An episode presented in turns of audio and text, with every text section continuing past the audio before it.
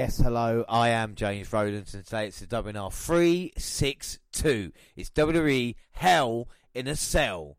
But I am not alone. I am joined by Jaxie Scarlett. How you doing?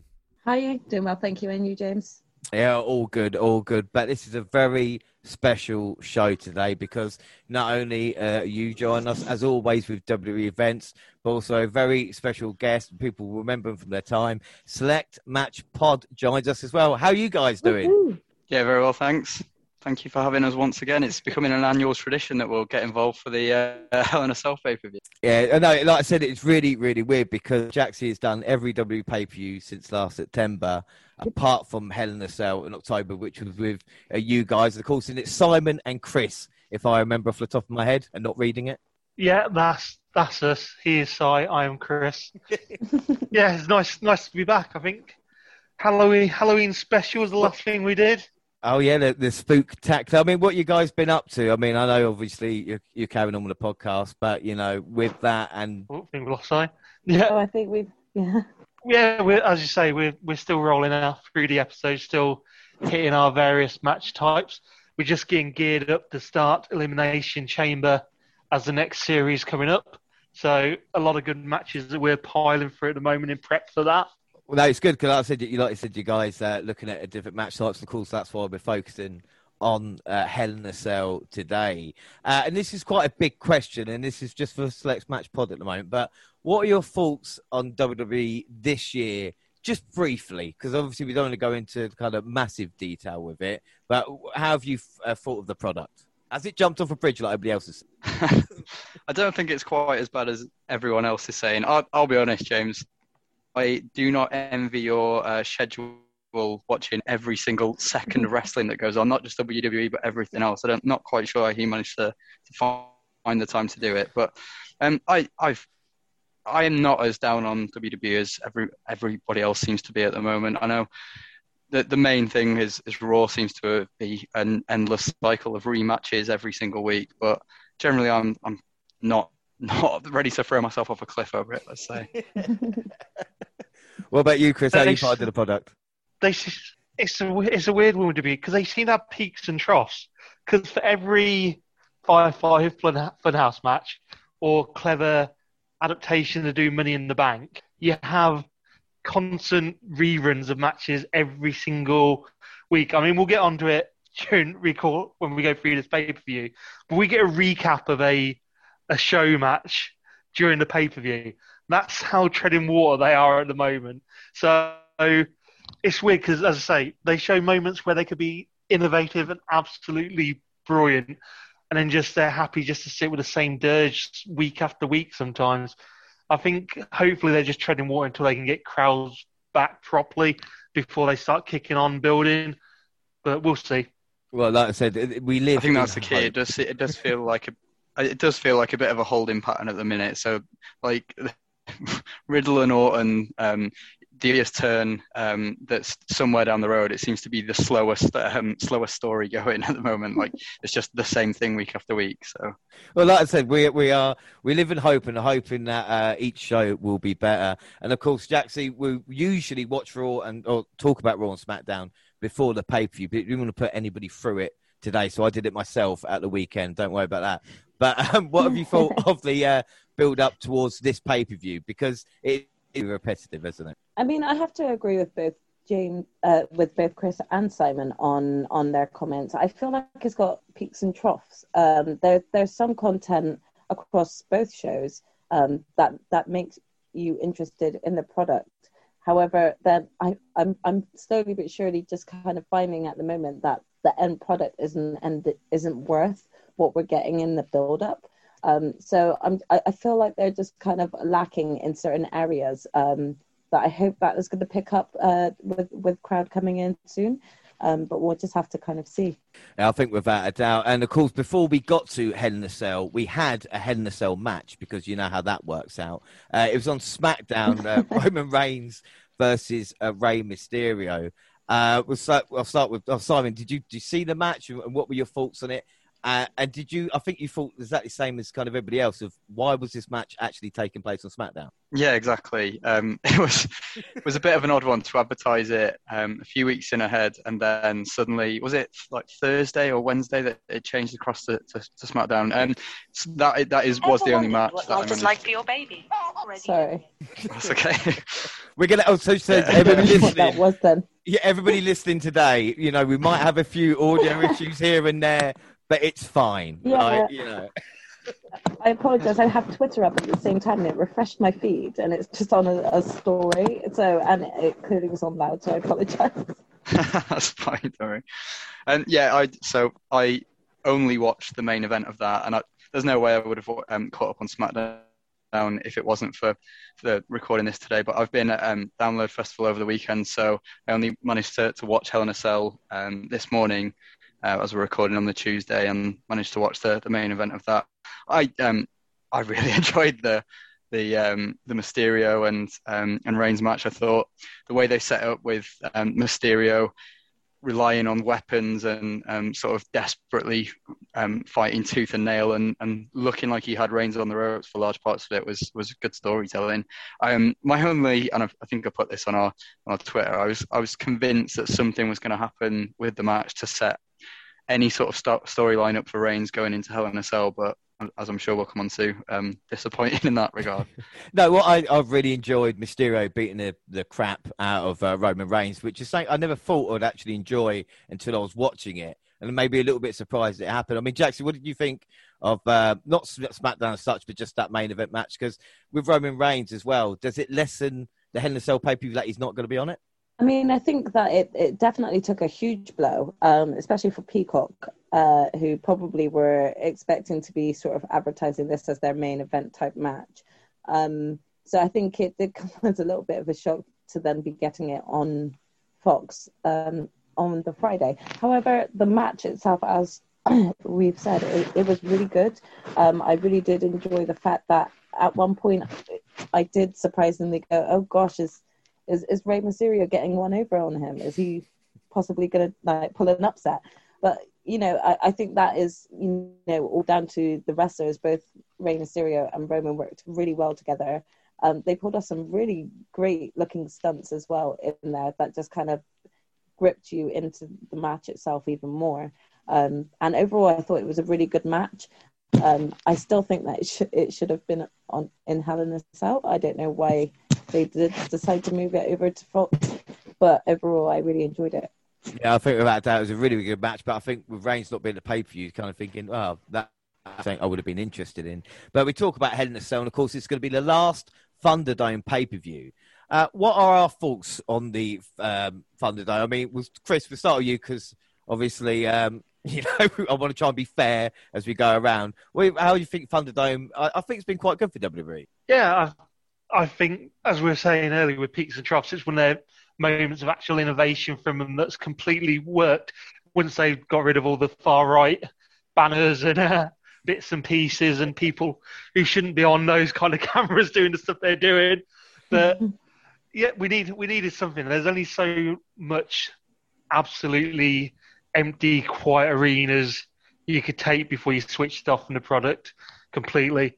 And it's not it's nice. It's the fact that you do actually get quite an atmosphere in there with just a load of screens is, I think, a testament to the way they set up the way they do their sound mixing, and b testament to the fans who actually do, I imagine, crank it up and try to make an extra effort to actually put some atmosphere into that arena. Yeah, I think that. I think the Thunderdome's been quite good. Did anybody get any um, negative thoughts on it? Maybe. My only question around it is every time they introduce the Thunder, Thunderdome, it's always the award-winning Thunderdome. They're not very specific about what award it's won.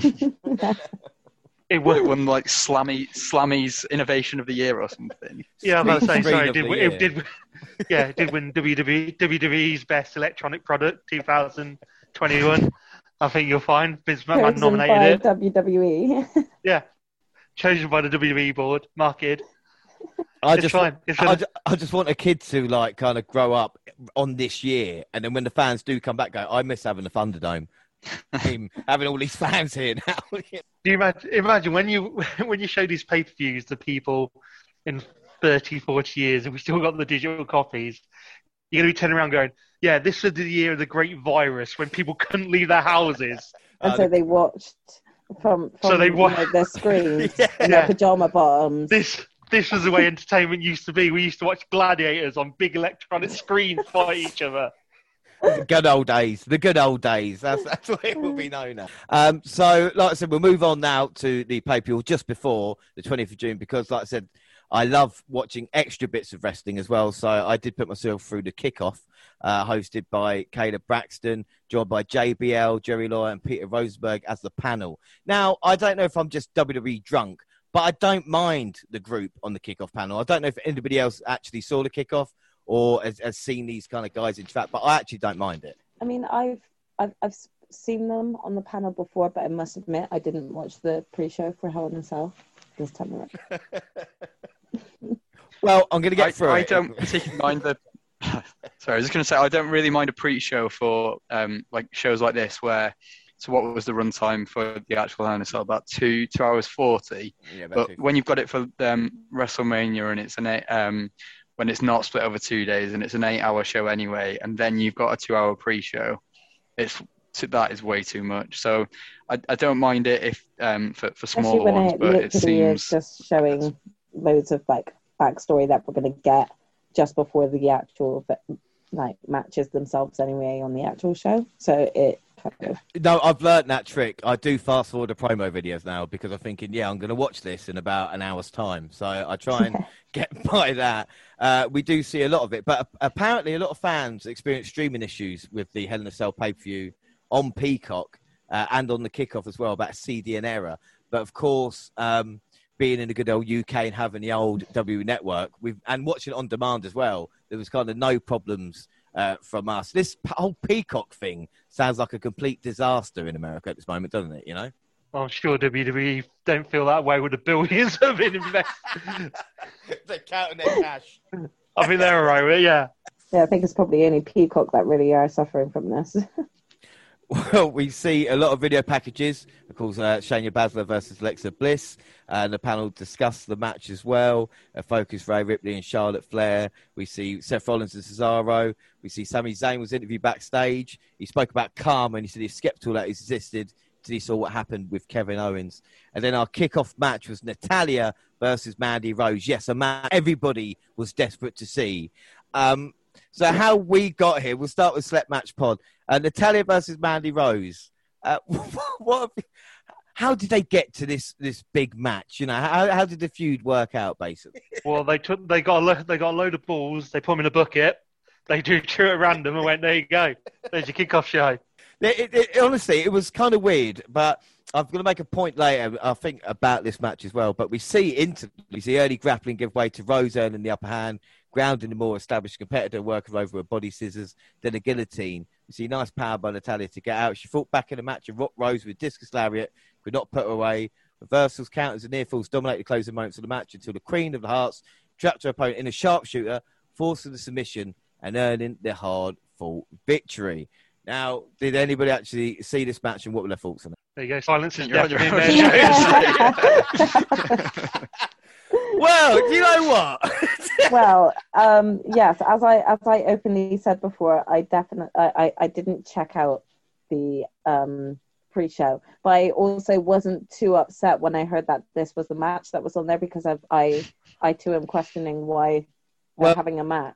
this this happened because it kicked off on Raw because they were arguing about whether they're going to be there for looks or there for because of their surname, which is a kind of nice way to do it. But it just shows there are no women tag teams left, and we need more women on the main roster. And as for the match, I mean, it was okay, Definitely. but it was like a performance center match, you know, where each one of them had the moves that they were going to use in their head and were just literally going through the kind of the motions. But uh, is Natalya underappreciated? I think that would be fair to say, wouldn't it? I think she's a great talent. no, she, Natal- Natalya's perf- Natalya's a perfectly good talent. It's it's like anything with WWE. If you can't do the mic work at the same time and they just Mm. don't have anything for you, you're gonna get buried. You're gonna find yourself on the pre-show. We've seen much better talents than Natalya get absolutely buried along the way. So you know what? She's still there. She's picking up a paycheck. She's doing her job. I'm sure she's thrilled still to be there. I mean, She- again, I feel like um, I feel like Natalya deserves probably a lot more than what she's getting on the show because of how much of a veteran she is, how much she probably does for the company, especially training new talent as well and working with new talent. However, I have to agree that her mic work doesn't remotely like jump make us jump at wanting her within like sort of a main title picture picture role. Um, I don't know if that is maybe down to needing a whole character change or not, um, or just more practice time on the mic. But sometimes I'm, I'm I do struggle with getting behind some of Natalya's promos. But that's not to say that she is not a good wrestler in the ring. She really is, and she you could see it. But um, what when mic work and wrestling work doesn't add up together, sometimes you are kind of left down to the le- the the lesser matches that might not be in a title picture role. I mean, she's very lucky at the moment. She's got the tag team titles at the moment, so I think she's doing predominantly well for what she could be doing. Yeah, I think that's excellent. Like I said, and then the kickoff finished, and we started the main card. And we see, of course, a video package featuring um, a female DJ talking about Helen herself, very warrior esque. If anybody's seen that film, one of my favourite films of all time as well. Uh, and we see Ozzy Osbourne straight to hell played, pyro shut off around the uh, venue. Uh, so with our select match project go Simon. What because you uh, you're interested in the promo videos and stuff like that, aren't you? I mean, what did you think of the opening? Yeah, I, I normally a big fan of um, of them. I quite liked this. Um, it, we've we talked about this last year, and it's always going to be the same thing when they've got um, Hell in a Cell as a it's a standalone pay per view as a, as opposed to having um, them come together, having Hell in a Cell matches come together organically. But I thought they did a good job here. The only thing I would say is they it did go on uh, the the opening promo quite uh, for quite a while, considering that we got almost exactly the same promo video before each of the individual individual matches. So I think you can either have one or the other, but having both is it feels like. You still there, James? Hello? Yeah, my connection is unstable, much like myself No at this moment in time. Uh, like I said, we're going to be lots of stuff like this. Um, yeah, I, like I said, we'll, we'll move on because I didn't hear anything, but we'll move on next to excitement level and the match most looking forward to. And we'll go to Chris for that one. Right. No, no one's going to agree with me with this because I love everything Alexa Bliss has been doing recently with the whole, with the whole spooky character, and I love the fact that it's not just wrestling, and I love all the goofball horror stuff they're doing with it. So that's actually was my pick for the card tonight. well, I mean, does anybody else have Bliss and Baszler as the match that they're most looking forward to? I mean, Simon, did you? Anyone else in the world, or You're just you're just not the independent free thinker I am. That's fine. You Well, go around exactly, wanting yeah. Lashley against. Well, my match was Natalya versus Mandy Rose, but you all buried it, so I'm not going That's to. that's that's bullshit. I don't believe that for a second. Uh, so well, mi- mine was quite well, not not an obvious one with the main event. Um, I will never get bored of watching Sami Zayn and Kevin, Kevin Owens. That's that's a good answer, Mm. Jaxie. Yeah, I mean, I was thinking of that match, but I think I was uh, mostly looking forward to seeing uh, Bianca Belair and uh, Bayley in the Hell in a Cell.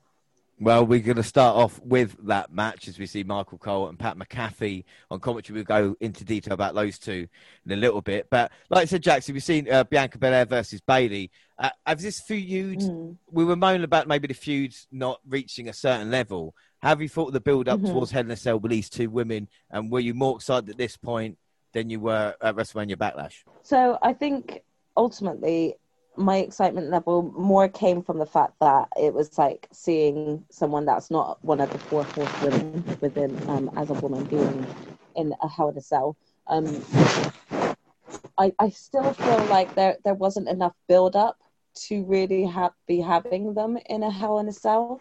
Although the match itself, like we will start to talk about soon, really kind of pretty much makes up for that. Um, I think that the feud definitely needs to kind of be over and done with now, um, because I don't think that there's any need for it to carry on. But I also feel like there really wasn't enough to carry on this feud in order to, for this to have taken place. That being said, I loved this match. Yeah, well, we're going to get to it right now because we see Bayley trying to utilize the chair. Of course, we know a history there when it comes inside Hell in a Cell. Of course, hair versus chair. There's going to be a lot of this. So Bianca started strong until Bayley targeted her opponent's arm. She better use the kendo stick and the sunset flip powerbomb as she dominated the action. Again, a nice callback to the kendo sticks with Belair putting Bayley through them, uh, set up between the cage and the ring. And I love talking to Michael Cole as where we see Belair being beaten around, fought back and tied her own hair to Bayley's wrist, making it easy to beat her around ringside. She was hair cuffed. Michael Cole actually said that. Uh, it's a new idea for a strap match, though. I think that would be great. Uh, but late in the bout, Bayley introduced a ladder. That to prove her downfall. She nearly won with a Rose Plant on the ladder, but Belair delivered a senton to lower back and finished the roll off with a sickening KOD on the opening ladder for the definitive victory. So, Simon, what were your thoughts on that? So first of all, Jack's comments about the um, the build is exactly right. Is laughing at someone enough to build a Hell in a Cell match around? I don't think it really is. Um, but yeah, I, I really enjoyed the match. Um, it started off um, with um, Belair almost looking to, to get a quick win, which um, felt a little bit odd, but um, yeah, it, it, developed nicely. The hair spots were a nice callback, uh, were, were, nice to see, and the callback um, spot with the double kendo stick was was good as well. Um, a couple of stop, spots in this one that really stood out, so, though the uh, sunset flip power bomb into the cell that Bayley um, hit, and then the the KOD into the ladder, which was sort of set on its side. That looked absolutely brutal. I yeah, yeah I really enjoyed this one. Yeah, it was, what about you, Jackson? I mean, did, like I said, the match kind of took over then, didn't it? Yeah, definitely. I think that um, as as you guys said, um, it was like a, a, really fast at the at the at first, and I thought, oh gosh, like how is this just going to be kind of like sloppily put together? But it really was like a really good build up, and I must admit, I just absolutely love Bayley as a heel. Um, I I'm I'm a huge fan of her staying heel forever. Um, I I really enjoyed like sort of her telling Michael Cole to shut up mm. constantly throughout um, the commentary commentary going on, and uh, yeah, just everything to do with the ladders just looked absolutely absolutely brutal. Um, fair play to both women. I think they did great in in the match. I think without doubt, I enjoyed. Watching... Just one thing about the commentary in this one. So so I was just going to say one thing about the commentary that I noticed on this one. Pat McAfee at one point sounded exactly like Mr. Corman from Scrubs. He's the, the guy that goes, "Hello, Laverne." I used so many. Uh. It, I, what popped into my head once, and I just couldn't get it out of my head after that for the entire night. like so that was my ear for the whole thing. well, as long as it's not my machines, my machines, then we'll be all right, I suppose. But uh, we, uh, like I said, I enjoy watching both of these women wrestle. The finish looked fantastic. It was a great match. Really good way to open up the show. Uh, so, with um, Chris, I want to know your score out of five and your thoughts on the match, well, because I'm not leaving you out. No, it's, there's very little add now that those two have uh, picked the meat off it. You just, I'm just left with a bear mate. No, the, you know, you know, I love Bayley anyway. She was my MVP of um, Hell in a Cell last year. Absolutely phenomenal. And again, another really strong performance for her. The callback stuff was great. Anyone telling Michael Cole to shut up, I can completely get on board with. Same. Don't don't even need to tell him. Just give him abuse. Just scream at him. I'll be I'll be buying your merchandise. It's absolutely fine. But yeah, she was great. Belair looks a million dollars every time I've seen her wrestle. So I'm giving this a very solid three and a half out of five from me. Three and a half. Simon, what are you going to give out of five? Same, three and a half. Three and a half. Jaxie? See, I'm going to be nice. I'm actually giving it a 4.5 because it was probably one of my favourites of the of the night. Yeah, I'm going to give it a four and a quarter as well. Um, just because, like I said, we're a lot nicer than Select Match Pod when it. it wasn't that long ago that we covered a whole series of Hell in a Cell matches, so I feel like I've been spoiled by them to to make a comparison against the two. But so prediction wise. Uh, of course, uh, we faced off with Select Match Pod. Come on, Team WNR. Uh, let's go. let's go. I'll um, just point out that you actually you actually you actually faced off against Chris. I had nothing to do with these predictions. I'd have well, obviously taken credit I feel like if we won. Chris but... spoke on behalf of you as we are part of the team. And to be um, fair yeah. to Chris, that bus that just came up, he just freed off it, mate. I'm not gonna. I'm just I'm just going to point out, as as a team player, not only for Select Match, but also for as the wrestling community podcasters as a whole, I looked down on my predictions and realised we had an exact matching set. And I was like, I was like, right, Wait, there have is we going had to be there, match- no, there's one. there is going to be no there is going to be no fun here. So I changed one of my predictions just so that someone would actually win. Yeah, you keep telling yourself that was that. very kind of you. That was very kind of you. Right. So anyway, we both went for Belair. When I say both, of course, Select Match Pod and the WNR. So it's one all. We are locked at one all uh, as we go towards the polls. We ask somebody who's went went for Belair, and then we see her getting interviewed as well. Briefly, she said she would never forgive Bayley. Um, but what's next for both? Simon, what do you think's next for Belair and Bayley? Will they continue this feud, or do you think they'll go their separate ways? I think they'll they'll move, be moved apart. Um, I, I'm really not sure who who's next to face Belair. To be honest, I don't know um, what you guys think, but I, I think the Money in the Bank, uh, whoever wins the, the the Money in the Bank match, it could be a very quick um, setup for the next feud for, from that. But I, I'm not really sure who, who is next next in line to face it. It, it seems like all the big women's stars are tied up in other bits and pieces.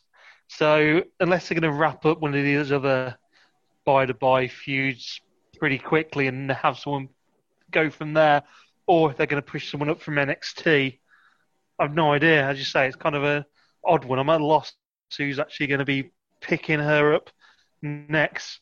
Got to be I heel though. isn't it? SmackDown- They're not. They're not Yeah. going to. They're not going to. They're not going to switch it. So it's got to be someone coming up. It's got to be a heel, the face of it. As I say, we've not got anyone really around who isn't doing much. No. I think I think the SmackDown Women's division more than anything else is ready for a draft. Agreed. Yeah, I mean the, the state of the SmackDown Women's Division is a bit of a joke, but I, I look at Bianca Belair and I think she might work better as a heel, or do they in the Women's Division? Jackson, what do you reckon? I don't know. I don't think. I, I think that we. I think she could pull off a heel role. However, I feel like we've had so many different face and heel turns lately that I, I don't feel like it would make sense to turn her heel right now. Um, but but- I do agree. We do need some sort of new heel to come in and actually be considered some form of threat. I mean, I I if they if they even contemplate trying to again repush Carmella at this moment in time in this situation it's just not going to work. And the only other two that I can really think of at the moment on SmackDown is Mandy Rose and Dana Brooke, and neither of them should be facing the likes of Bianca Belair right now, and especially as in solos, they're not. They're, they're not as up to speed in terms of I don't think a lot of people would actually believe that they genuinely have a shot. So uh, yeah, unless we've got someone coming up from NXT or or or a draft happens, I'm I, I really can't see who's going to be the next sort of opponent for Bianca. But. I am intrigued to find out who it will be. I said it is going to be interesting times ahead. Uh, quick side note: uh, select match pods thoughts. I'll start with you, Simon. On the commentary team, I put Adnan Virk and I've quickly scribbled it out. Uh, Jimmy Smith and uh, Pat McAfee. What are your thoughts on them? And do you think they actually bring something? Because Jaxie's got quite some strong opinions about certain people. Ah, not not So- no. Okay, but Pat, I must admit, quick, real quick. Sorry to cut you. I've in. Um, I just want to say, Pat Pat McAfee has been actually slowly but surely changing my mind. I I have been enjoying him. So yeah, I thought I'd just quickly point that. Um, so first of all, Jimmy Smith. I think um, Vince McMahon has seen old UFC tapes, seen Joe Rogan, and gone, "Get me that guy," and they've just gone for the closest, the, the next Give available me that, option. give me that guy, but cheaper. Yeah, exactly. Um, he he looks a bit like him. He sounds very similar to him. So yeah, I think they've they've tried to bring in um, bring in Joe Rogan and, and failed. Um, Pat McAfee, I sometimes um, I, I think I'm in the same boat to be honest. I I wasn't a fan um, to start with, um, but gradually he seems. I, I like the way he tries to relate things to um, le- legitimate sports um, quite often, and obviously with him being former NFL player, then he's in a position to do that. So I think he does add add some legitimacy in that uh, legitimacy in that um, respect, but he's still a bit annoying. I think. Uh, do you, do you know and let's not talk about Michael Cole, as you know our feelings of? anyway.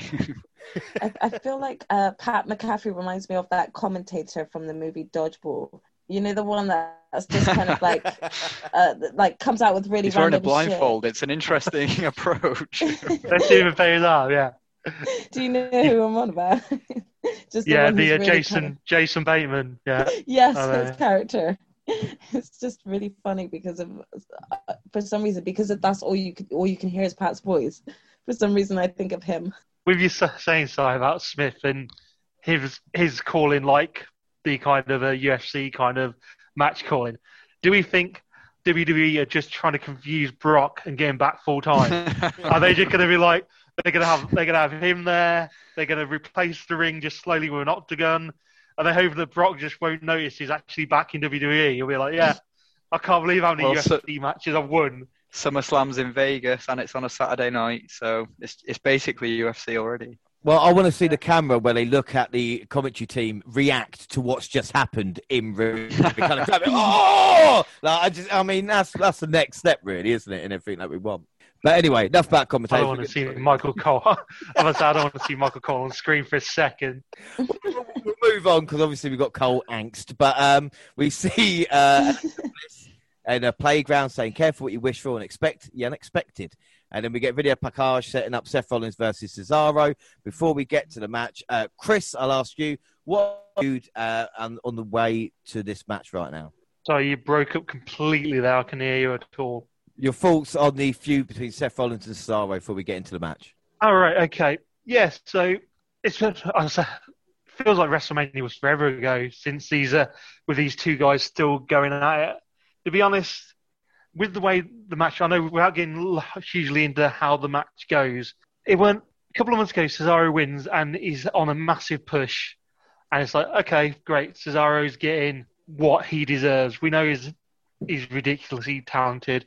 We all want him to have a major push. I'm assuming. I'm assuming no one's got any Cesaro ants and just wants to see him fail. But by the time we got by the time we got to this one, I'm not sure why we're having it. Apart from the fact they can just get out of the way and both competitors can now move on to other things. I'm assuming.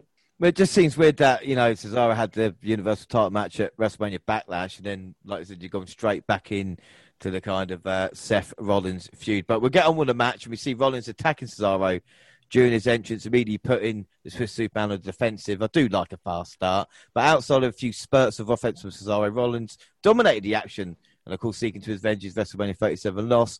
But the Swiss superstar fought back using uppercuts and jabs to stun the architect. Rollins re-established control of the match momentarily, but Cesaro delivered a swing. He looked for the sharpshooter, then a crossface, but Rollins ultimately out wrestled him with a roll up for the pinfall victory. And afterwards, Rollins gloated as he headed up the ramp and said, Everything is even. Uh, Jaxie, what were your thoughts on that matchup? I really enjoyed it. I thought it was a really good match. I think Cesaro and Seth Rollins work really well together. Um, I it the ending annoyed me. um, I just think that these wrestlers deserve so much better than these goddamn roll up pins. But at least you know you're watching WWE. See, I don't mate. mind a Wiley. Yeah, don't but mi- but don't like mind at the- paper at pay per view events, it's like come on. Sorry, Like, Chris. We, we we had like a really good match. Sorry, No, we sorry. had a really good match at um you know WrestleMania between them, and they wanted to carry this on, and it's kind of like when you when you end a, match in a roll up pin, you're kind of thinking, okay, so we're going to get this match again at, down down the road at some point, you know. And I don't really want it to be that Cesaro is stuck just in an ongoing feud with Seth Rollins. I was gonna, yeah. I mean, good point. I was just gonna say, I have no problem with a with a wily veteran with a roll up pin. I, if anything, people when you want WWE to look more realistic at times, and go, yeah, that's completely believable that the veteran would on quick roll up and a pin. As I say, I'm more annoyed that with Rollins winning, this does nothing but harm Cesaro. It, Rollins could have easily take, just taken this loss. Cesaro, they could have moved on. It wouldn't have Yeah. damaged Rollins, but this just now just blunts Cesaro. And as you say, there's a danger that they either move away from each other, and it's just Cesaro couldn't get it done against Rollins for this one, or we're just sticking a holding pan with him again with a third match. And Yeah. as much as I love watching him wrestle, I don't have a huge amount of interest in seeing him with nothing on the line. Mm. I, I just, I also just going on from that, it just kind of leaves Cesaro at a sort of uh, crossroads uh, as to which directions he's really going to go if he's just kind of forever stuck in this ongoing feud with Seth Rollins. And if he is meant to be getting a push, this isn't the way to be doing it. He should be winning his matches one, two, three pinfalls or submissions. Yeah, but it wouldn't be WWE a rubber match, you know. And I think the match wasn't maybe as good as obviously the WrestleMania match, but I'm enjoying Rollins' character work a lot more uh, at this moment in time, and even more than Cesaro at this point. Uh, Simon, what's your score out of five? What were your thoughts? I really enjoyed this match, so I've gone uh, exactly the same as the first match, three and a half. The one, the two notes that I did make um, that we haven't really discussed. So Michael Cole at one point says that Rollins Stomp cost Cesaro days of his career. That's not a, a big thing when he works week to week anyway. Uh, and also Cesaro having the sharpshooter and the crossface in his arsenal seems like he's a creator wrestler that's just gone. I'll I'll have the best moves from every single person. But yeah, I, I really enjoyed this one. Three and a half stars. Uh, Chris, what were you scoring it? It was a perfectly fine match, but I've given it slightly less than Si. I've given it three stars just because it was workmanlike, but it was nothing spectacular. Okay, the nice WNR. Jaxie, do you want to start us off? Yep, um, I'm gonna. Uh, I think I'm gonna agree with Chris on this and go with three, three, Uh, just because I think that that the ending for me really did let it down because of I just kind of came out with questions, you know, about as to where things are going to go for Cesaro at this point, and I'm a huge fan of Cesaro's, so yeah, I'm gonna give it a three. Uh, I'm going to give it a three and three quarters because when you get these two guys in the ring, it's just good. Like I said, it would add more if it meant something, even if it was a normal contendership match or, or something like that, as opposed to just kind of Mm. this is going to continue a feud. Because, like I said, with WWE, they I think they think fans watch the match and go, "I want to see this match six more times in the next month." That's what I want. So, I mean, that's that's not me. They're thinking of it. Well, that's what, that's that's why it confused me with Si saying uh, Sami Zayn versus Kevin Owens was his pick of the uh, pick of the night. I was like, yeah, that was mine too. Eighty-seven matches ago. well, prediction wise, um, Select Match Pod went Cesaro and the WNR went Seth Rollins.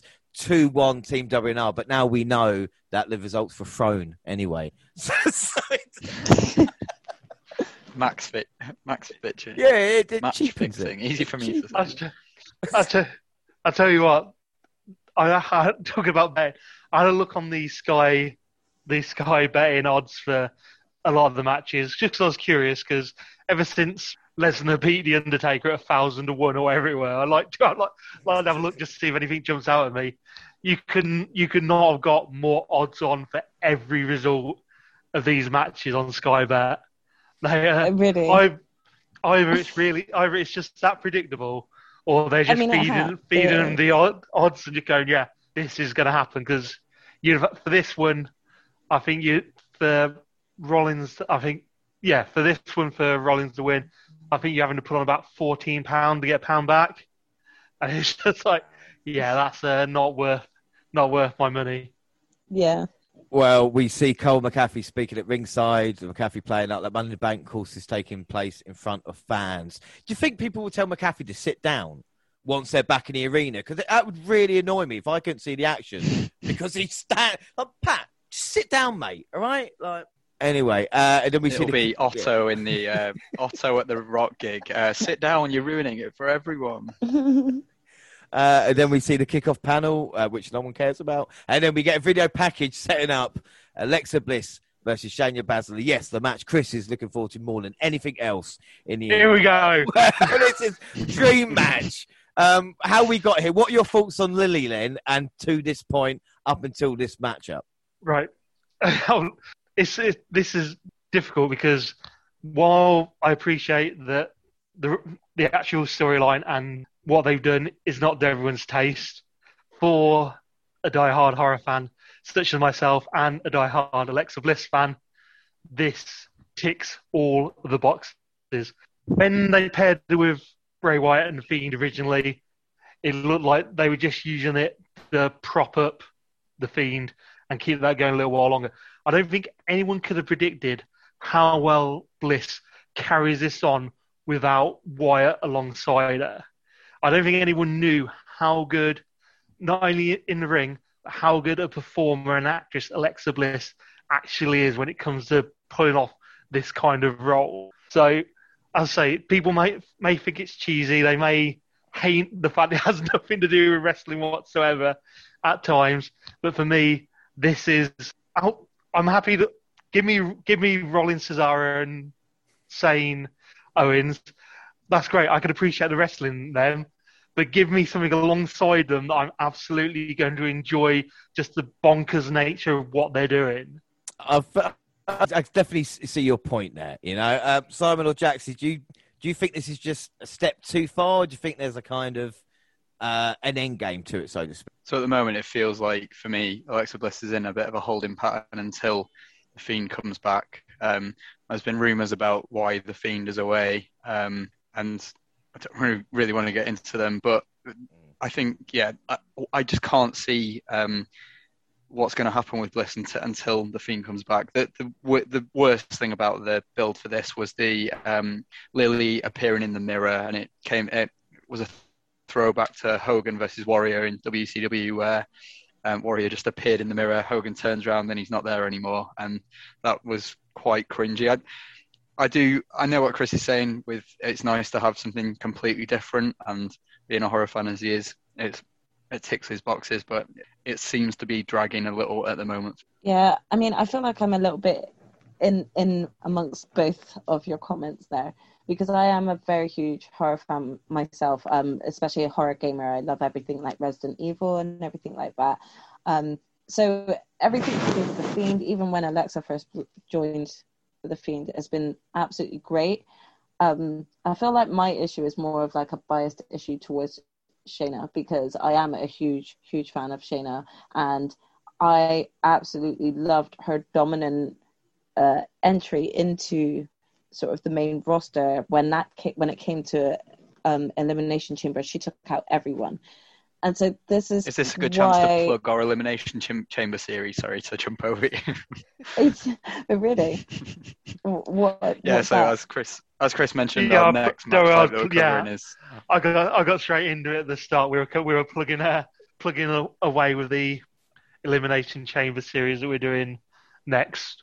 Mm. Don't worry, I take I'm a PR machine when I come on I- these things. It's it's fine. fine. It's All fine. Don't, what, no, like I say, it's not an issue. And of course, Elimination Chamber pay per view was reviewed by Jackson myself. If you want to go back Mm. to the in our library as well. So yeah, yeah, definitely. You will probably hear half of the comments that I've, uh, I'm bringing up here about how dominant Shayna came across, how much of a strong contender she looked at, either uh, Becky at the time or I forget who it was on SmackDown who was running, who was champion at the time. But Shayna was in such a good position, and to see how far in my eyes she's dropped. And that's not because of alexa bliss but more the storyline with this being about a doll and everything like that. Just to have shayna involved in this it's i, I have been very disappointed because i this is not what i saw going for her.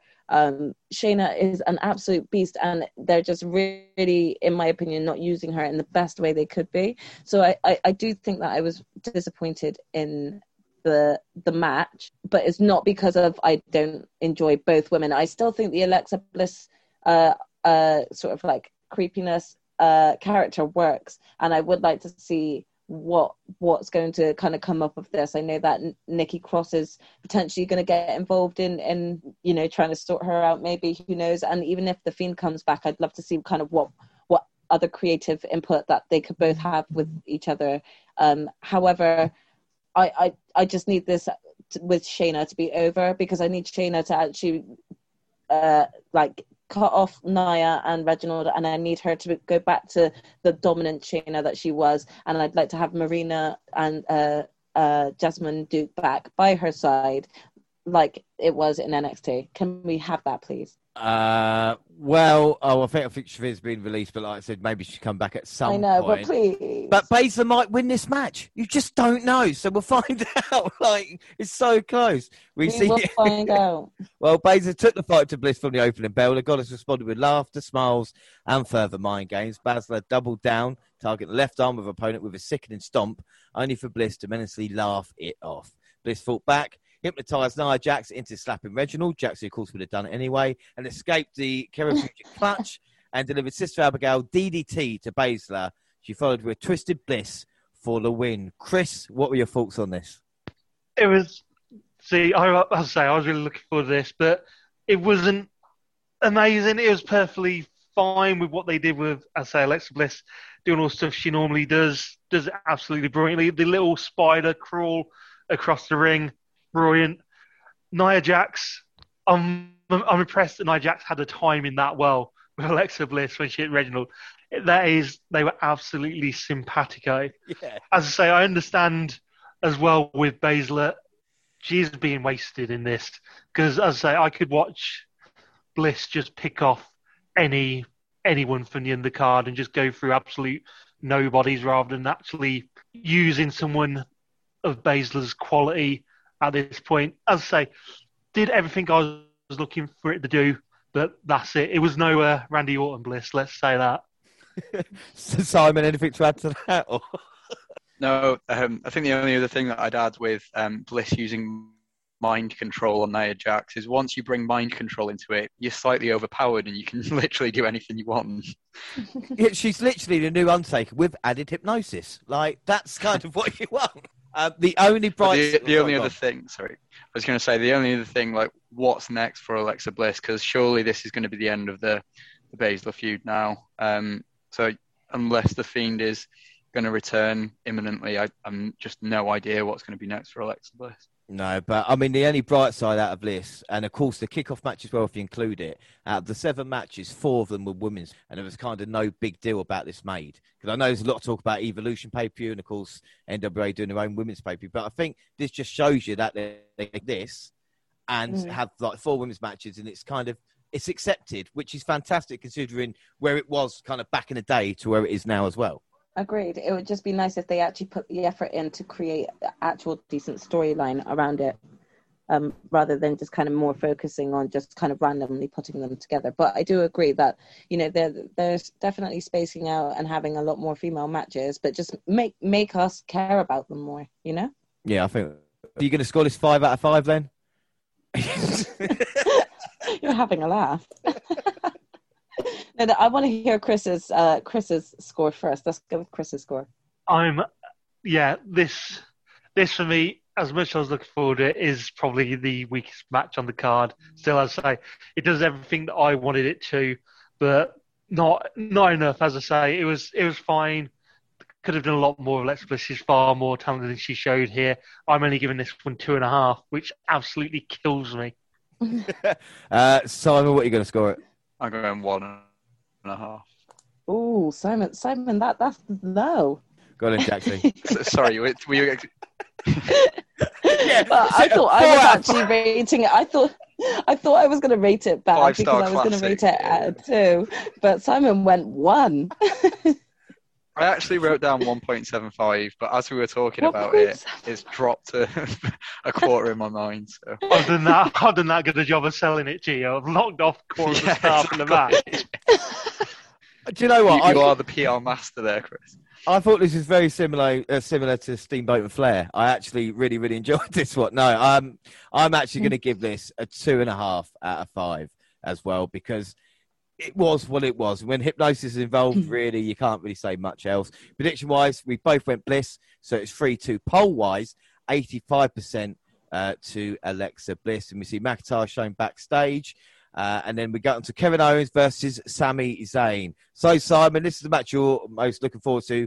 Uh, how did you get here? What was your thought on the feud, and uh, why were you looking forward to this match so much? Well, the main reason I was looking forward to it is because of the work they've done together in the past. I know it's an, an overused um, feud that they go back to time and time again when there's almost nothing else, but that was the main reason I was looking forward to to this one. Um, how we got here, so Sami Zayn has for months now been talking about the conspiracies that are. I can't wait to see the documentary that's coming out about it, if it ever actually airs, which I'm sure it won't. But yeah, so he wanted um, Kevin Owens to back him up. Um, Kevin Owens didn't agree, so he's been considered a co-conspirator or rat, as Pat McAfee calls him later on, which I wasn't a huge fan of. But um, yeah, so this, this was set up, and just I think it was a SmackDown before where Kevin Owens took um, two Nigerian nail, essentially Umaga's thumb from back in the day, uh, from Azeez, who's obviously working with um, completely forgotten his name. Apollo Crews. For Apollo Crews, yeah. Um, what I would say about that, the, the story of having a giant bodyguard aligned with someone would be really good if it was original and hadn't happened two months ago with Omos and AJ Styles. I, think this is the thing, and how many big men with the kind of little guys, so to speak, have actually been a success. And this is that I think me and Jax talked about kind of a couple of months ago. Was that it doesn't work? Like they kind of just whoever's by their side of whatever superstar. We've seen it with tag teams as well. Oh, that's a three man unit now, and then it'll just get released or just disappear, and it won't matter. Like split Was doesn't, the you know. Yes, it's, was the last time it's we not worked? quite Diesel and Shawn I'm about to Michaels, say, is was- it? That's like the Exactly. last time this worked, weren't it? Yeah. It's just like I, I, I appreciate the idea, but I don't think it's going to get there, you know. But I like the fact we're recycling ideas from 25 years ago. I'm just waiting now for Papa Shango to turn back up in a minute. We'll be uh, good to go. well, you say that we had So is hypnosis so in the last everyone match. else. Yeah. It's been- it's been Mate. pretty close. As long as we don't have anyone blacking up, it's fine. I'm all right. It's. Yep. All right, so we uh, start off with Kevin Owens and Sami Zayn then, and stronger through Zayn about in the ring and out, including a lovely flip bump by Zayn. Zayn really, I watch him sometimes and go, that's just really nice what you're doing. Uh, but we see KO still reeling from, of course, the Nigerian nail uh, that he had, was on the defensive through the early portion after Zayn took advantage. Owens nursed his arm, speculated to be a shoulder or wrist injury. I love it when they go, he's hyperextended it. It takes me back. It's just like, I've never heard it anywhere else apart from wrestling. Uh, and you know what about a one armed man in a fist fight? But he mounted to come back, missed a swanton off the apron, some reverse a stunner, but wasn't so lucky on the outside. Both men beat the count, then each other in the centre of the ring, busting Zayn's mouth. That was really cool. And then Sami used his founded, sprinted across the ring, delivered a Helluva Kick for the victory. And afterwards, Zayn laughed while talking about karma, going to the announce table and spitting some blood on the page of Cole's notes, which made Chris happy. And that Zayn held in his hand, and afterwards saying he didn't believe him. Uh, so, Simon, what were your thoughts on this matchup? As I say, thoroughly enjoyed it. Um, whether they needed the the story um, of the the neck injury or throat injury going into it, I'm I'm not quite sure. I, I guess that's more because since the pay per view, um, Kevin Owens has come out and said that he's going to take some time away, right? Yeah, it looks like he's uh, going So yeah, I think that was the the reason to yeah. So I think that was the reason to sort of play the injury angle. But these two just know each other so well. The chemistry they have is is incredible, and I could could watch them for days. And as you say, the selling, um, particularly of the Irish whips at the start of the match from Sami Zayn, um, yeah, sort of bouncing off, off the off the turnbuckle and flipping into the ring. It was insane. It really, really was nice. Uh, Zayn and Owens will fight forever. Uh, but, I mean, I had a crazy thought. Will they both get like a kind of WrestleMania 20 moment? Because I'm not saying the similarities, but if you look at, you know, Guerrero and Benoit as they were, and it so will they get the kind of respect, then the kind of work hall? And I see a comparable there between the two. Do you think Zayn and Owens will get the credit? I mean, I'll ask um, uh, Jackson, I'll ask you. Do you think they will get the credit that I think they deserve to have that kind of moment in the spotlight? I mean, I I have to agree with you there. I absolutely en- enjoy both of uh, these wrestlers in the ring. They could fight for years on end, and I probably wouldn't get bored. I'd actually still enjoy every single match. Um, however, I'm not sure whether or not they will get the opportunity to sort of have that that moment to shine at at the same time. I think that they both will will have their time to shine like that. Um, but I'm not sure whether or not it will be around the same time. There's just too many there's too many other wrestlers that are sort of involved and others that kind of probably deserve it just as much. Um, so I don't know if they might have gone past their moment to have kind of both been champions alongside one another. What would be classic Owens is if he if they had the moment and he turned on him. That would be such Kevin. a Oh Kevin my Owens god, if they did, oh, that would be great. That would be great if they could do that. It's though. NXT all over I again, mean, isn't it's it? not- Yeah. I mean, it's, it's not like yeah, they. basically. I mean, for people who you've worried that they'd missed their spot, I mean, Kofi Kingston showed that it can be done. Mhm. WWE, even if it seems that you've been there that long, that your moment has come and passed to get that big WrestleMania moment and that big push, it can happen. Whether it'll happen for Mm. both of them at the same time, Yeah. probably unlikely. They're gonna because they'd have to run similar storylines to have them both go that way. So Yeah. probably not both, but one of them, yes, could see it happening. I could see it like I could see both having the opportunity, but it will. I, I just see it more happening at different op- at different times. Right, so we move on to scores then of this matchup. And uh, Chris, what are you going to give Owens and Zayn out of five?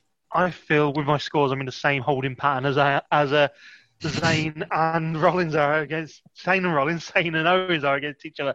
I'm, it's a perfectly good match. You wouldn't expect anything less from these two, but it's still only a three star match for myself. Three. Simon?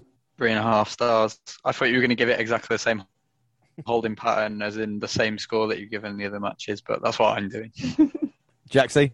Yeah, I'm gonna give it a three point five.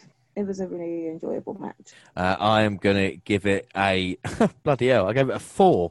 I must have really enjoyed it at the time. So there you go. Uh, see, imagine if they something to fight over, eh? Uh, predictions: we both went Owens, so it's three two still for the WNR. And poll wise, Owens got sixty-seven percent, uh, and then we see. Um, Obviously, highlights of SmackDown with Reigns beat Mysterio, and then we get Charlotte versus Rhea Ripley promo leading to our next match for the Raw Women's Championship: Rhea Ripley versus Charlotte Flair. Um, so, Jaxie, you're a huge fan of Charlotte. Why don't you tell Slap Match Pod how much you like her and how, how much you've Oh, enjoyed this build up to this uh, Women's Championship match? I mean, yeah, you could you could argue. I suppose people can argue that there's been build up since WrestleMania about them going at it just one on one or whatever. But you know, I mean, yeah, I do have a bit of an issue with Charlotte um, always being in the title picture. So for me, I just felt like again this was another excuse just to have Charlotte Flair in the title picture because she was she wasn't was she was she was she wasn't pinned was she before was that her No, As yeah, it was uh, it was um Rhea pinned Asuka yeah to keep the So- championship. So that was our argument. Yeah. So I think, yeah, this is where the argument came from, which again to me was a real pointless reason as to why they should be facing off against each other again. Um, and I know that they were kind of bringing up things about how Rhea lost the NXT title to her, and she wanted to like sort of pay her back for that. But it's kind of for me, it was kind of like blah blah blah.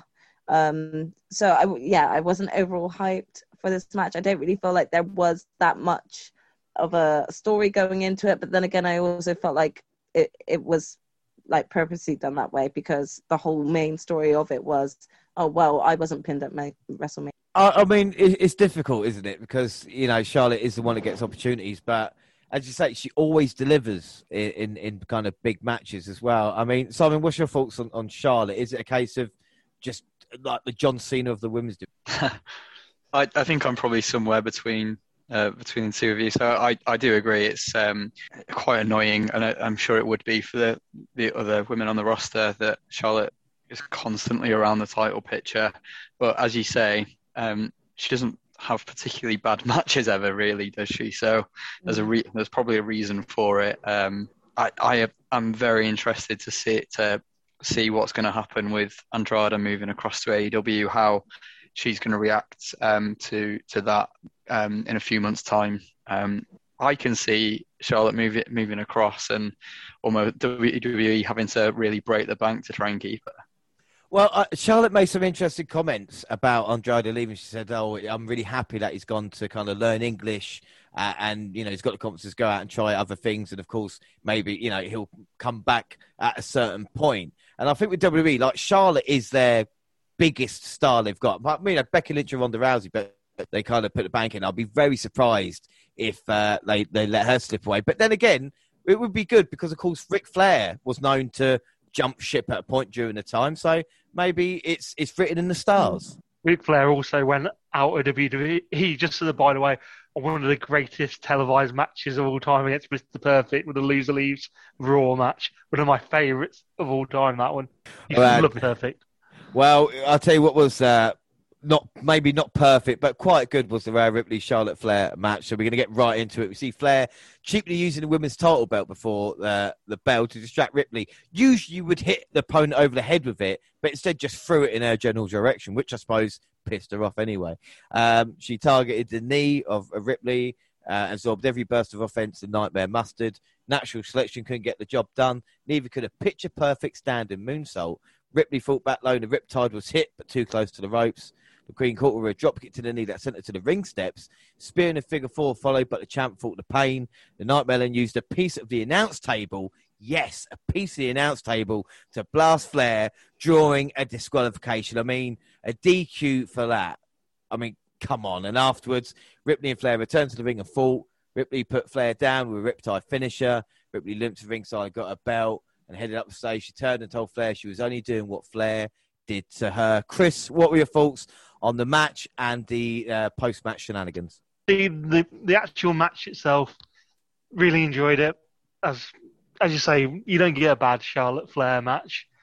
She's there for a reason. Even though I agree with Rox that it annoys me how much she she's around the main title picture, but that's be as it is. She's still great in the ring.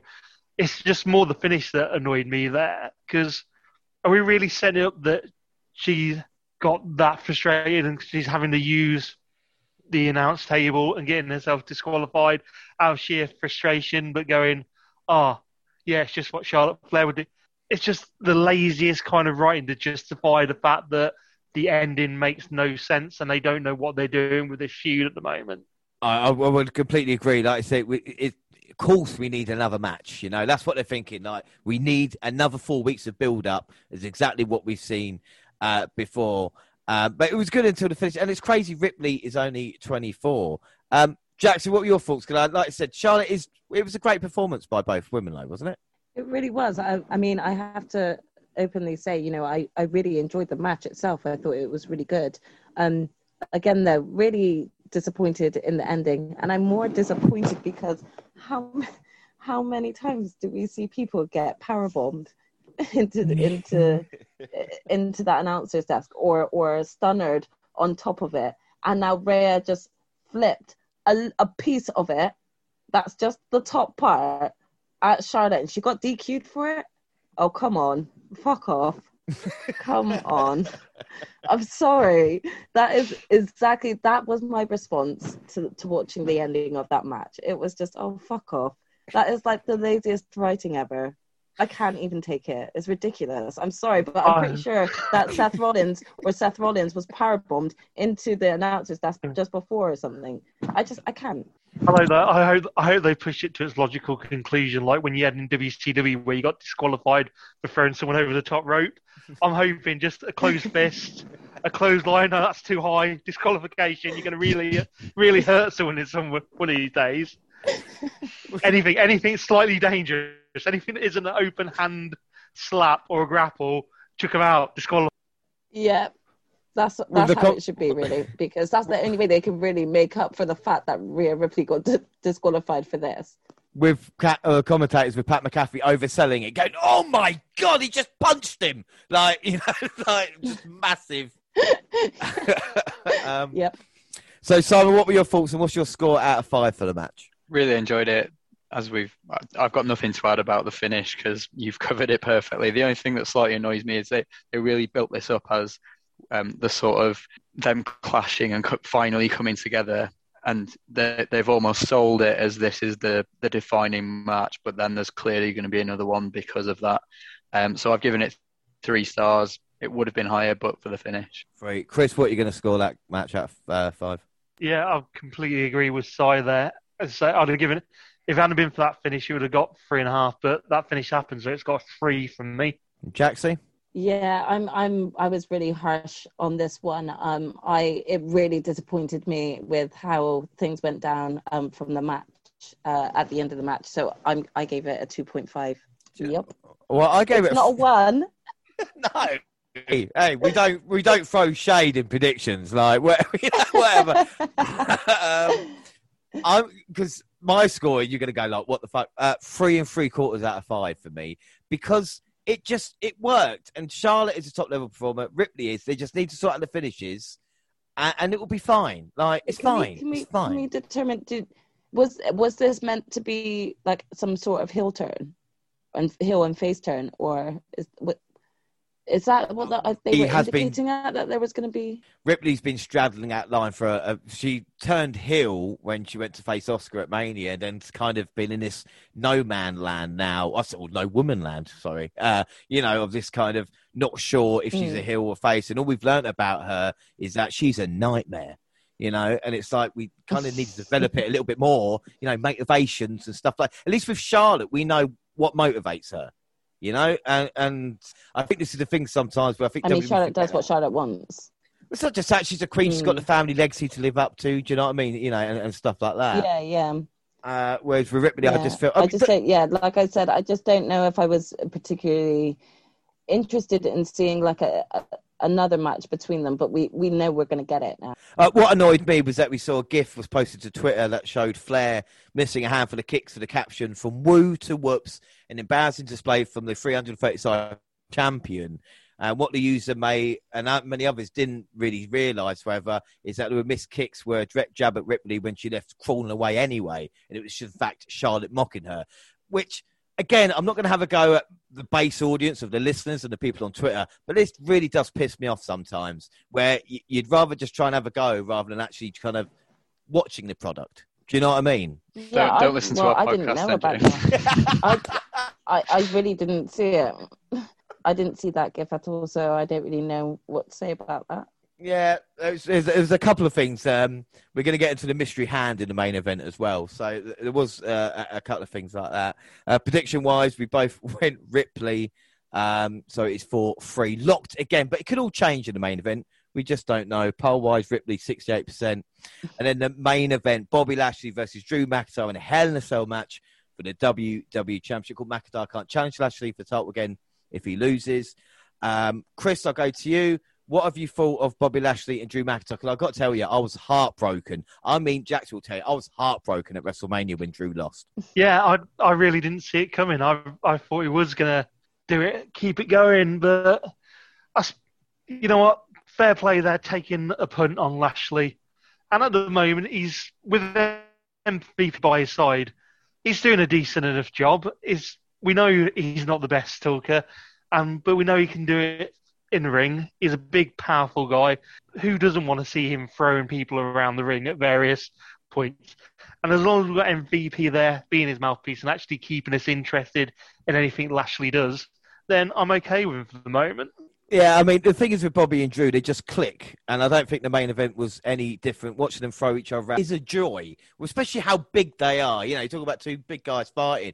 That's what you want to see. You know, it's the opposite of Goldberg and Lesnar at WrestleMania 20. Again, like not bringing that event up, but you know, it's what we kind of want to what we had at that point.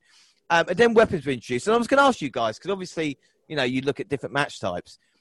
Do we need weapons in every cell match? Surely the gimmick is a Hell in a Cell match, or do you need it because it is hell? I mean, what are you, what are your guys' thoughts, Simon? What about you? Do you think we need it? I'm glad you mentioned it because it, it, it almost feels like a Hell in a Cell is an excuse now to have a hardcore match. It, they should be different things. You don't necessarily need to have weapons just because it's a cell match. It should be its own thing. So yeah, I'm I'm glad you mentioned it. I guess the reason they do it is because they're not going to have people thrown, um, have people bleeding or thrown off or through the cell in the same way as you had years ago. It depends how they use them. If they use the torment, then they can really add to it. Less, it was the Orton Jeff Hardy Yes. screwdriver one where he has it in his, oh, where he Oh, has God, it through yeah. the ear piercing.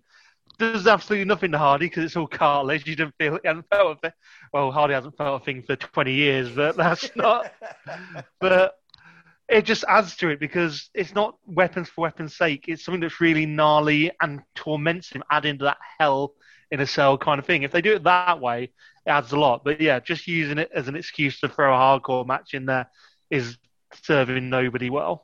No, I mean, and I wonder how much time. And I obviously watched the England game yesterday, and they always say in a game of football that the, uh, it's, the ball's in play 60 minutes out of the 90. And I wonder how much time in a wrestling match. I nearly did it with my stopwatch of how much time is taken going underneath the ring. And I don't care if they go straight to the spot because obviously they've planned it before, but getting a chair or throwing a chair, setting up a table, setting up a ladder, it must be like, you know, 10 minutes out of the entire match, just recon, you know, construction of stuff and everything like that. Um, And yeah, you know, and you, it's the thing. You go, oh, you're going to come back to that later, and you've just set it up. Like, I was going to say you should listen to our Jeff Hardy Abyss TNA tables, ladders, and chairs match. TLC match. TLC match when there is no time planning, setting anything up.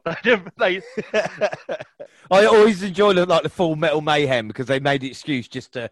It's lit- it's a literal thing shit at a wall and seeing what sticks. You know? Like that's- but anyway, we get on to the main event and we see the Almighty utilise MVP's walking cane as a weapon while McIntyre shook off his effects and delivered a spine shattering air raid crash on the ring steps. And the cut or mark on arm of uh, Bobby looked actually really, really nasty. And then we see the Scot followed with a reverse Alabama slam, driving his opponent face first into a steel chair. Now, I don't care if even if you don't like WWE, if you can't take joy in watching a man Bobby Lashley size getting Alabama slammed into a steel chair face first, then you ain't a wrestling fan. That's all I'm saying.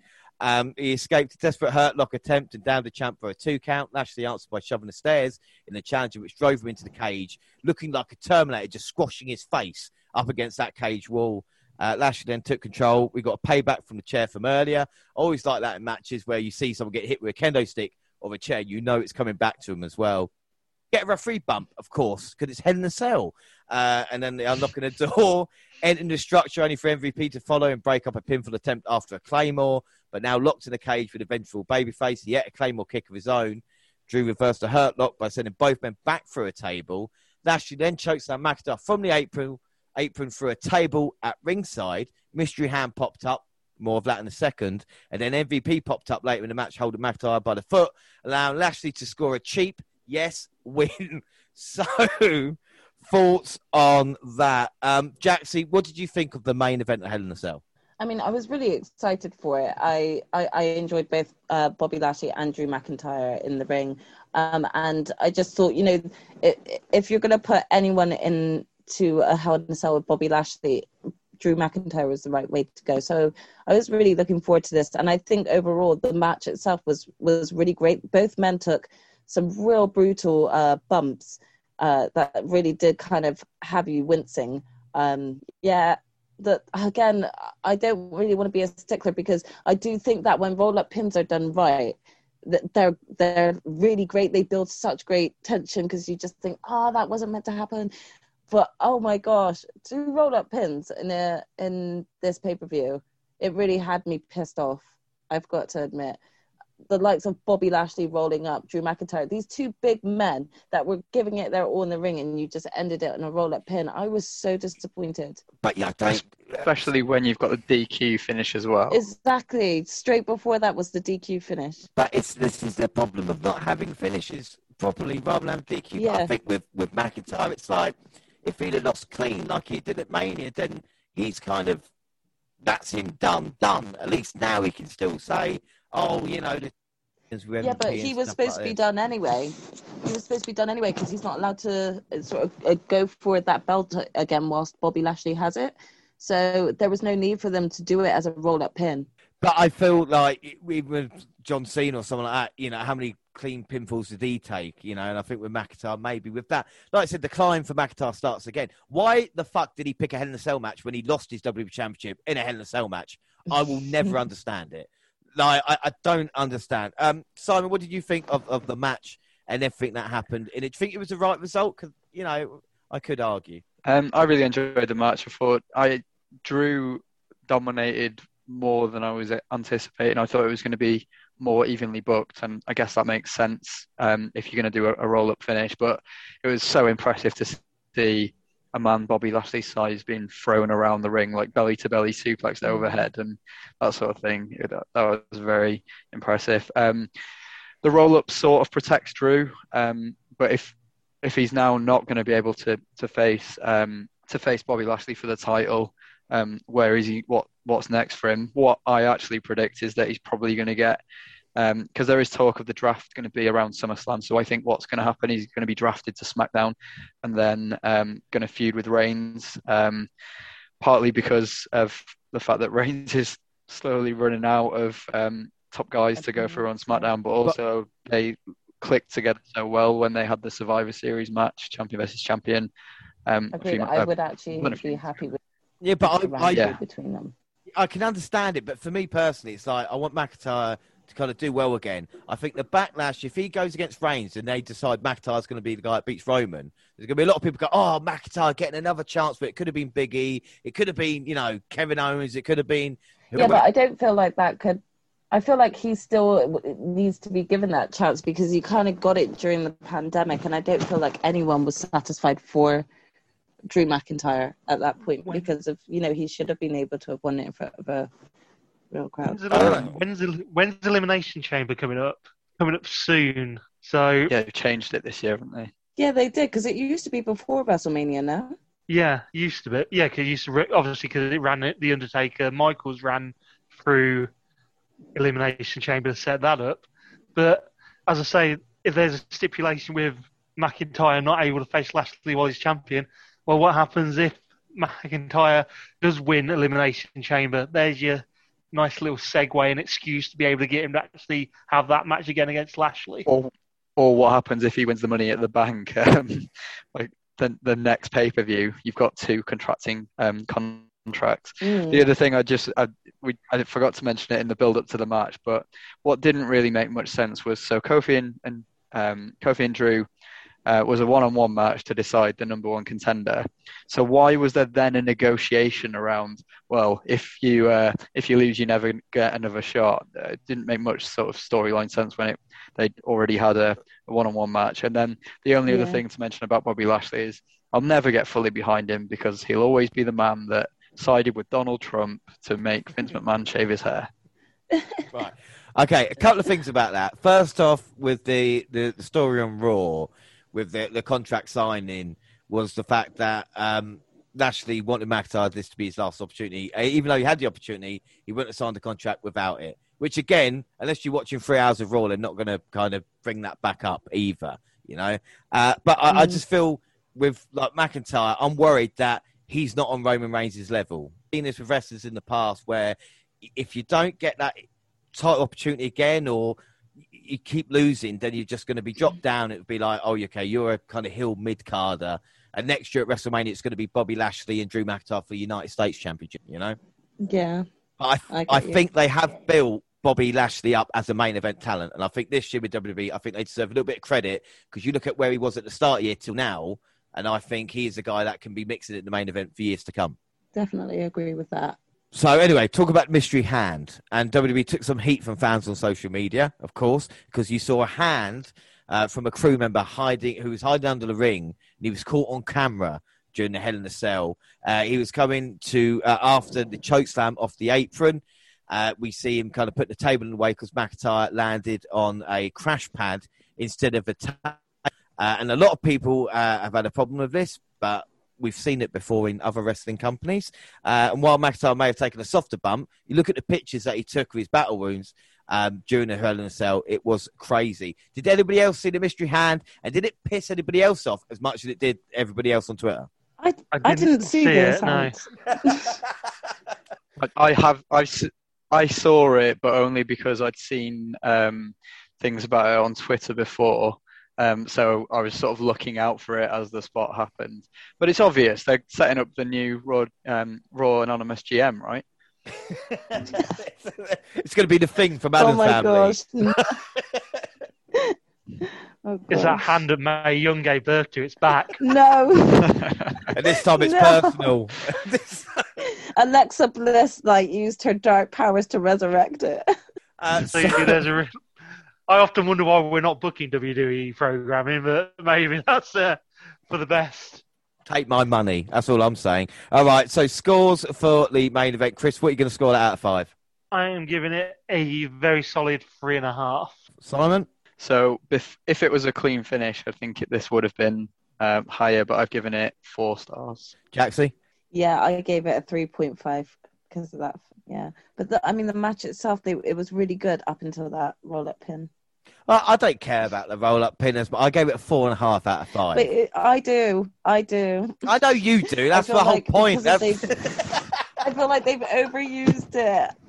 I feel like they've overused it. I really would actually be behind some of these bigger win, uh, bigger people winning it, as they said with Seth, even um, you know, using that type of tactic. If it wasn't so so frequently used, that's my only. I think it'd be fair to say. Uh, so we look back on Hell in a Cell, and of course, prediction wise for that, we both went Lashley for final scores uh, 5 4 to the WNR. And hopefully, next time uh, we ever do it, uh, it can be a fair fight, maybe between us and Select Match Pod.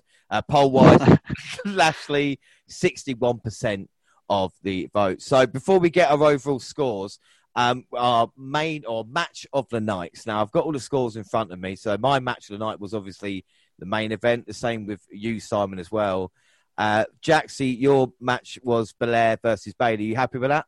Yep, that's definitely what I would stick with. And Chris, you've got two scores: the main event and the Blair. So, which one are you going to pick out the two for your match of the night? Uh, I think Bayley Belair was my match of the night. I think that would be fair to say. Another thing we do uh, as well now is MVP. Who was the, the best person or who's impressed you most throughout the night? Uh, and I've got to say Sami Zayn because in that, that matchup, the way he was moving, and he can play, and I, I didn't really mention it then, but the, the, face he was in NXT compared to this piece of shit hill he is now is it is completely different, and not many wrestlers can do that. And he can still fly and still be annoying. Uh, uh so he's my MVP. Jackson, who are you going to give it to? Um, I'm gonna. Uh, do you know what? I'm gonna give it to um, Drew McIntyre. I feel like he took he took quite a few big spots from from Bobby in that match that looked really really painful. Um, so I'm gonna give that to him. And I also feel like he was done dirty on that roll up pin. I, so I feel like he, he worked really hard for that match still. Um, so I'm going to go with Drew. Fair enough. Simon, what, who's your MVP? Who pressed you most tonight? So very similar. Um, I'm going to go Bobby for Bobby Lashley for almost exactly the same reasons because I clearly Bobby Lashley is an, an incredibly um, incredibly talented athlete. One thing that I have had question marks about him in the past around is how good is he at selling, which is clearly an important part of being a, a, a top star, um, a top wrestler. And I thought he sold for Drew really well here, so I'm going to go Bobby Lashley as MVP. Although the um, obviously a shout out to the hand.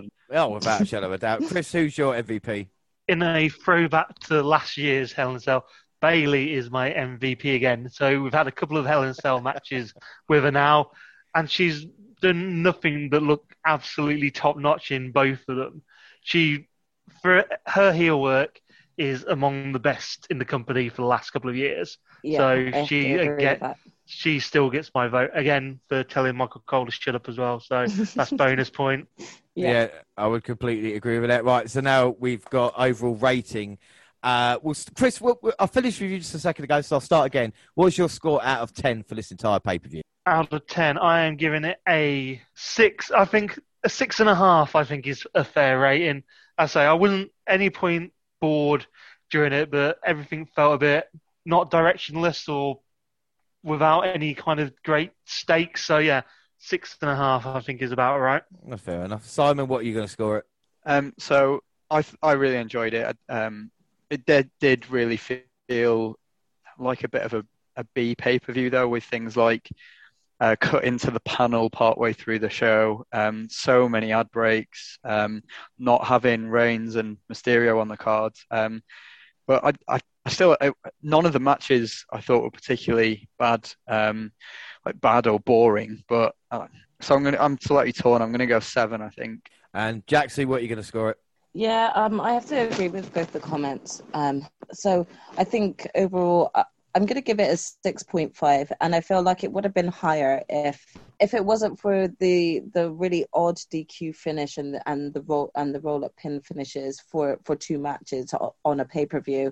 Um, I feel like that's what also could have made it more of a, like a B type pay per view because of those finishers, and we need to just kind of established finishers again. I, I think the thing is with a pay per view, especially with a show, if you're going to spend money or not, is uh, what did you miss? If you didn't watch it live or you didn't catch up on it, what have you missed? And the, the, the nice answer would be not a lot, uh, really, on this, you know, because it's built up towards rematches, mm. basically. Uh, yes, Lashley got the kind of victory, but as you said, it kind of didn't pay off in the end. I'm still going to give it an eight and a quarter because there are, and I think my basis of a 10 rating as well, compared to maybe other people, is there is complete shit out there. And I think this is a lot better than maybe um, uh, you know, I'm going to give it credit for what it is because, like I said, I was entertained for three hours. Uh, the matches were good. There was nothing I was kind of offended with anyway. So I think that's fair enough for us all. Uh, finally, we asked everybody on Twitter what their scores, or not their scores even, or what they thought and how they graded it. Um, awesome, uh, great got 8%, awesome got 12%, good got 28%, and okay 52%. So it was an okay pay per view in the end. And I think with our four scores, that kind of um, sums it all up. So that is it. The end of the Thunderdome and the end of the show. And don't forget, course, all social media Twitter at the WNR podcast. I'm at the WNRJR. We have been joined by the fantastic Chris and Simon for the select, select match pod. Now, plug away, son. So if you want, whatever you got, do it now. Yeah, so obviously we're on a we, our own podcast is across all platforms Spotify, iTunes, the whole deal. We've just finished our TLC series. Um, we could have guessed what the best TLC match of all time was going to be before we started. It was still TLC 2, amazing. Um, and we're about to start our Elimination Chamber um, matches. Uh, do you two guys want to pick your favourites, and we'll we'll see if we can squeeze it into the uh, into the series? Um, of elimination chamber matches. Oh gosh, do you Yeah. know what? I'm gonna actually go with the with the match where Shayna Baszler just dominated. I'm just gonna go with that one off the top of my head. My my favourite I can think. sorry, but my favourite chamber uh, event as it was, and I don't think I think it was 2009 because Edge walked in as I think uh, WWE champion, and in the first chamber match and walked Oh, out. is this when he swapped titles? yeah, he walked out the world heavyweight title at the Oh end of the yeah, show, which again, yeah, that was it's a like- good one. when it's so clever when you think about, oh god, they actually, you know, the show made sense as a whole, and I don't think WWE do that a lot nowadays. Yeah. Actually, do you know what? Can I change mine? I, Yeah. I'd actually say when um, the elimination chamber for the for the female tag titles, because that was like a really good moment for you know a lot of females out there that wanted to see these belts made. Very good. Well, listen to the episode and we'll we'll get them covered. Um, and Awesome. obviously as well, we're on, across um, we're across uh, social media, Twitter at Select Match Pod. Same for Instagram. We have started doing more on Instagram um, rather than Twitter at the moment, um, just to mix things up really. But yeah, come and- come and say hello um, and tell us how how right we are about most things, apart from Chris making predictions on pay per views. Well, it's up in our Heart are on And Instagram across all Google platforms. Send us an email to Double R Podcast at gmail.com and YouTube Double R Podcast, where all latest clips and podcasts at the same time on YouTube as do SoundCloud on your phone. Jaxie, do you want to tell people where you're available? Yep, and I'm across Twitter and Instagram at Jaxie Scarlett. Yeah, fantastic. You can listen to Jaxie with uh, myself on every WWE pay per view that we do as well. And of course, next time Jackson will join us will be for Money in a Bank, uh, which was next month. We're also on Spotify and iTunes, where you can download, subscribe, rate, and review there. So that is it. Next episode of the WNR is catching up with Impact Wrestling with the WNR Dan. Uh, and the next one with Select Match Pod. Well, I think we'll definitely do a Halloween one because that's written in the stars, really, isn't it? To do that. But also, I was thinking about having a SummerSlam party, maybe like a kind of pre-show or kind of build up to it, and trying to invite everybody that's kind of been on the show to get everybody's opinion. I don't know what you guys think. Yeah, sounds I'm good. I think sure- that works as well. Saturday night. Yeah, we'll be we'll be available. I'm sure we can. We love a party. We'll be about. Without that, well, like I said, thank you very much, guys, for being on. It's it's uh, it's a pleasure. Like I said, we shouldn't wait so long uh, to to do this again, but thank you very much for joining me. And again, Jaxie, fantastic. Um, always a pleasure, never a chore with you as well. You know that. Thank you very much. It's always fun coming on here. It was great to meet Select Match Pod. Yeah, uh, and like I say, anybody listening as well, like I said, might be a few audio issues, but this is the first time uh, that we are doing this, and plus I'm the old man when it comes to technology as well. Uh, but that is it. Like I said, you have been listening to the Select Match podcast, Jaxie Star- Scarlett. I have been James Rowlands. Thanks for listening, everybody, and bye.